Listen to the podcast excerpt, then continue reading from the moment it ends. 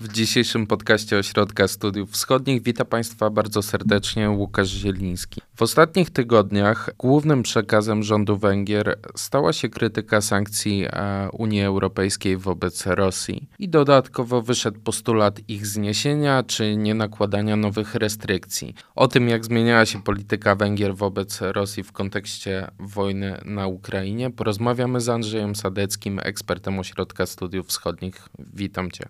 Dzień dobry, cześć. To jest podcast Ośrodka Studiów Wschodnich.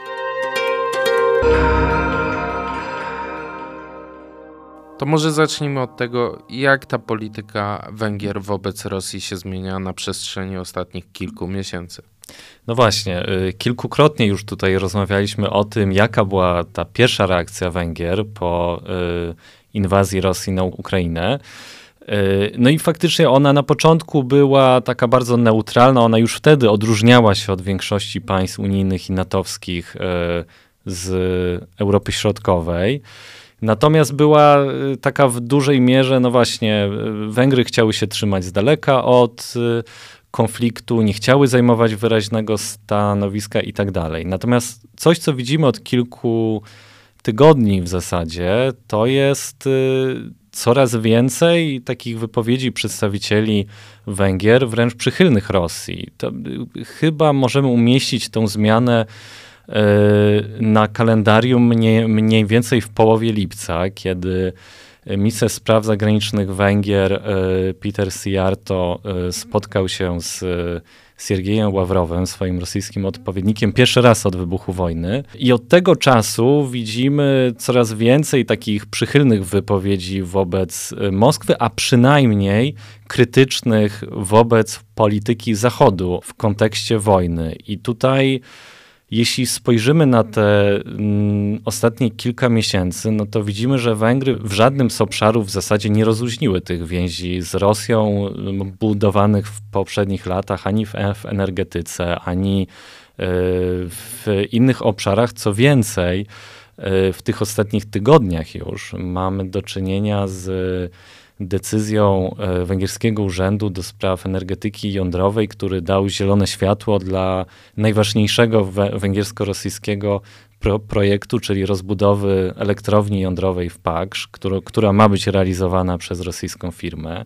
Mamy decyzję o tym, że e, Węgry będą wręcz więcej gazu sprowadzać e, z Rosji. Oczywiście Węgry nie są w łatwej sytuacji, bo oczywiście nie mają dostępu do morza, nie mają możliwości zbudowania terminalu LNG, natomiast mają połączenia z Chorwacją i Rumunią. Utrudnia to, utrudniają to dosyć skomplikowane relacje, które y, rząd Orbana ma z tymi państwami. No i, i dochodzimy do ostatnich deklaracji, kolejnego spotkania ministra Siarto z Ławrowem na marginesie y, Zgromadzenia Ogólnego ONZ y, w Nowym Jorku w zeszłym tygodniu i wypowiedzi Orbana, no, które, które zdecydowanie jakby um, krytykują Zachód i koncentrują się na postulacie właśnie y, zniesienia bądź ograniczenia sankcji unijnych.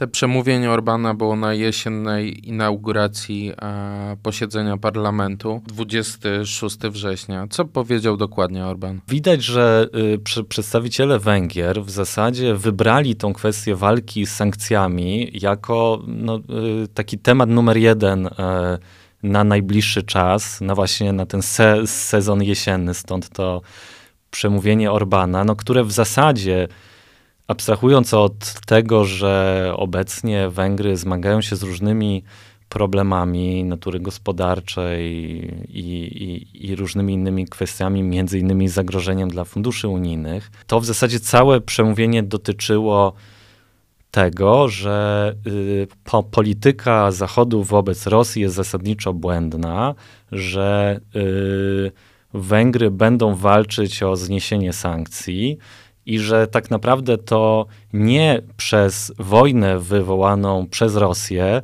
yy, wzrosły ceny energii i rośnie inflacja, tylko właśnie przez tą reakcję Unii Europejskiej, na to, co się dzieje, co jest jakby no, w pewnym sensie postawieniem tych spraw y, na głowie. Natomiast widać, że to się staje taki przekaz numer jeden.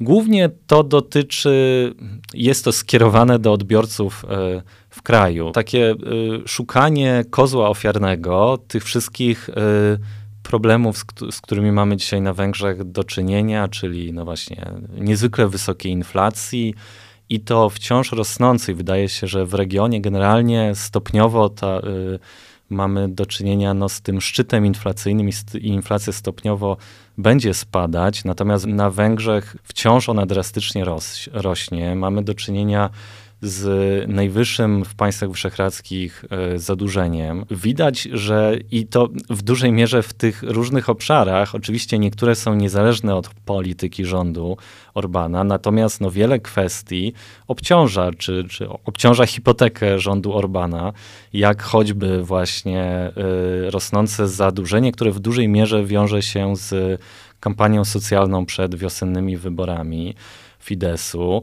Y, sytuacja jest na tyle dramatyczna, że rząd Orbana zdecydował się odstąpić od takiej no, flagowej polityki e, ostatnich lat, e, czyli dotowania cen energii. Te ceny wystrzeliły na tyle, że ta no, w zasadzie polityka socjalna numer jeden ostatniej dekady została w sierpniu y, y, praktycznie y, zakończona i ceny dla konsumentów wros, wzrosły pięciokrotnie rachunków tak, e, konsumenckich. No i w tej sytuacji e, to zwalenie winy na sankcje unijne umożliwia no jakby odsunięcie tej odpowiedzialności, którą oczywiście społeczeństwo czy opozycja mogłaby e, kierować wobec rządu na, na ten czynnik zewnętrzny. Zresztą no już od lat Orban jeśli były jakieś skomplikowane kwestie, no to winą obciążał e, Brukselę. Orban również zapowiedział konsultacje społeczne. O co chodzi?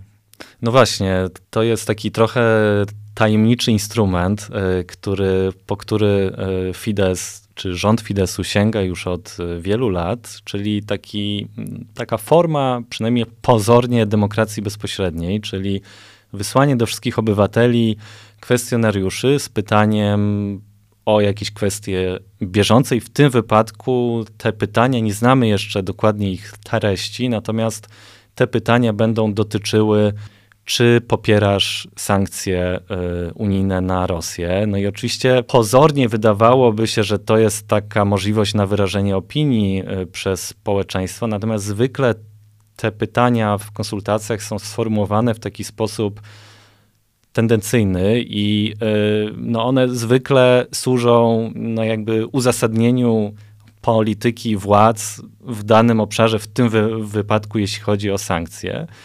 No więc do wszystkich obywateli wysyłane są formularze, zwykle towarzyszy im list od premiera Orbana, który no w pewnym sensie sugeruje y, właściwe odpo odpowiedzi i potem zwykle z tych no około 8 milionów y, listów, które są e, wysyłane do obywateli uprawnionych do głosowania, zwracane jest około 1-2 miliona kwestionariuszy. No i potem jest to przedstawiane przez władze jako no właśnie le legitymacja stan stanowiska prezentowanego już w zasadzie wcześniej, więc jest to i używane w kraju, ma pokazać, że w najważniejszych sprawach naród stoi za przywódcą i za granicą y, ma pokazywać, że to stanowisko, które na przykład Viktor Orban prezentuje w Unii, jest legitymizowane przez społeczeństwo. Węgierska krytyka sankcji skierowana jest jednak nie tylko do y, odbiorców kraju, do społeczeństwa węgierskiego, ale też jest używana w rozgrywkach międzynarodowych. No Orban w tej chwili, czy rząd węgierski w ogóle, y, stoi no przed bardzo poważnym wyzwaniem zamrożenia środków unijnych. 18 września Komisja Europejska w ramach takiej procedury y, mechanizmu y, warunkowości zagroziła Węgrom, że część środków z funduszów spójności, czyli około 7,5 miliarda euro, więc to są ogromne kwoty, w przypadku, gdy dalej będą systemowe problemy z wydawaniem środków unijnych i związanych no właśnie z szeregiem nieprawidłowości, to są, są te środki zagrożone zamrożeniem, a na, a na dodatek Węgry wciąż nie dostały środków z Funduszu Odbudowy, czyli z, z KPO. Więc w tym sensie Orban próbuje grać tymi zapowiedziami, że jest skłonny zablokować sankcje jako swego rodzaju szantażu, że w przypadku gdyby, gdyby faktycznie te środki zostały zamrożone, to on skłonny, być, skłonny byłby się posunąć do zablokowania dalszych sankcji e, na Rosję lub przedłużenia do dotychczasowych. Oczywiście Węgry też wykonują szereg ustępstw na rzecz komisji. E, między innymi tak, ma być utworzona specjalna instytucja antykorupcyjna i tak dalej, ale stosują też taką formę nacisku właśnie co generalnie chyba prowadzi do coraz większego przekonania w dużych państwach unijnych, że w tych kluczowych sytuacjach czy w kluczowych głosowaniach w polityce zagranicznej bardziej właściwym rozwiązaniem byłoby sto, stosowanie głosowania większościowego. Ale na tą chwilę oczywiście Węgry mają pewien instrument szantażowania partnerów unijnych. A czy możemy coś powiedzieć o podejściu samych Węgrów do tego tematu? Tutaj do końca nie wiemy. Oczywiście są pewne sondaże robione przez ośrodki yy, po, powiązane z władzą, które wskazują, że na pytania zadane w taki sposób, czy jesteś za sankcjami, które doprowadzają do wysokiej inflacji itd., tak itd., tak no większość osób oczywiście odpowiada nie. Natomiast jest to, no wiąże się to z tym, że te pytania są sformułowane w określony sposób. Gdyby Węgrzy zostali zapytani na przykład, czy są za sankcjami, które pozwalają e, ukarać Rosję na atak, za atak na Ukrainę, no to być może ta odpowiedź byłaby inna, ale tu warto powiedzieć, że też e, media e, węgierskie w dominującej części jednak przedstawiają taką narrację o wojnie dosyć odmienną od tej, którą słyszymy w państwach zachodnich czy w Polsce. No, jest to narracja, w której wręcz w przychylnym tonie wypowiadają się te media o Rosji, e, a są generalnie krytyczne wobec Ukrainy i Zachodu, więc, więc obywatele też są nastawieni raczej negatywnie wobec e, Ukrainy i Zachodu. Analizę Andrzeja możecie Państwo przeczytać na stronie www.oswwaw.pl. Bardzo Ci dziękuję za rozmowę. Dziękuję bardzo. Wysłuchali Państwo podcastu Ośrodka Studiów Wschodnich. Więcej nagrań można znaleźć na stronie www.osw.waw.pl.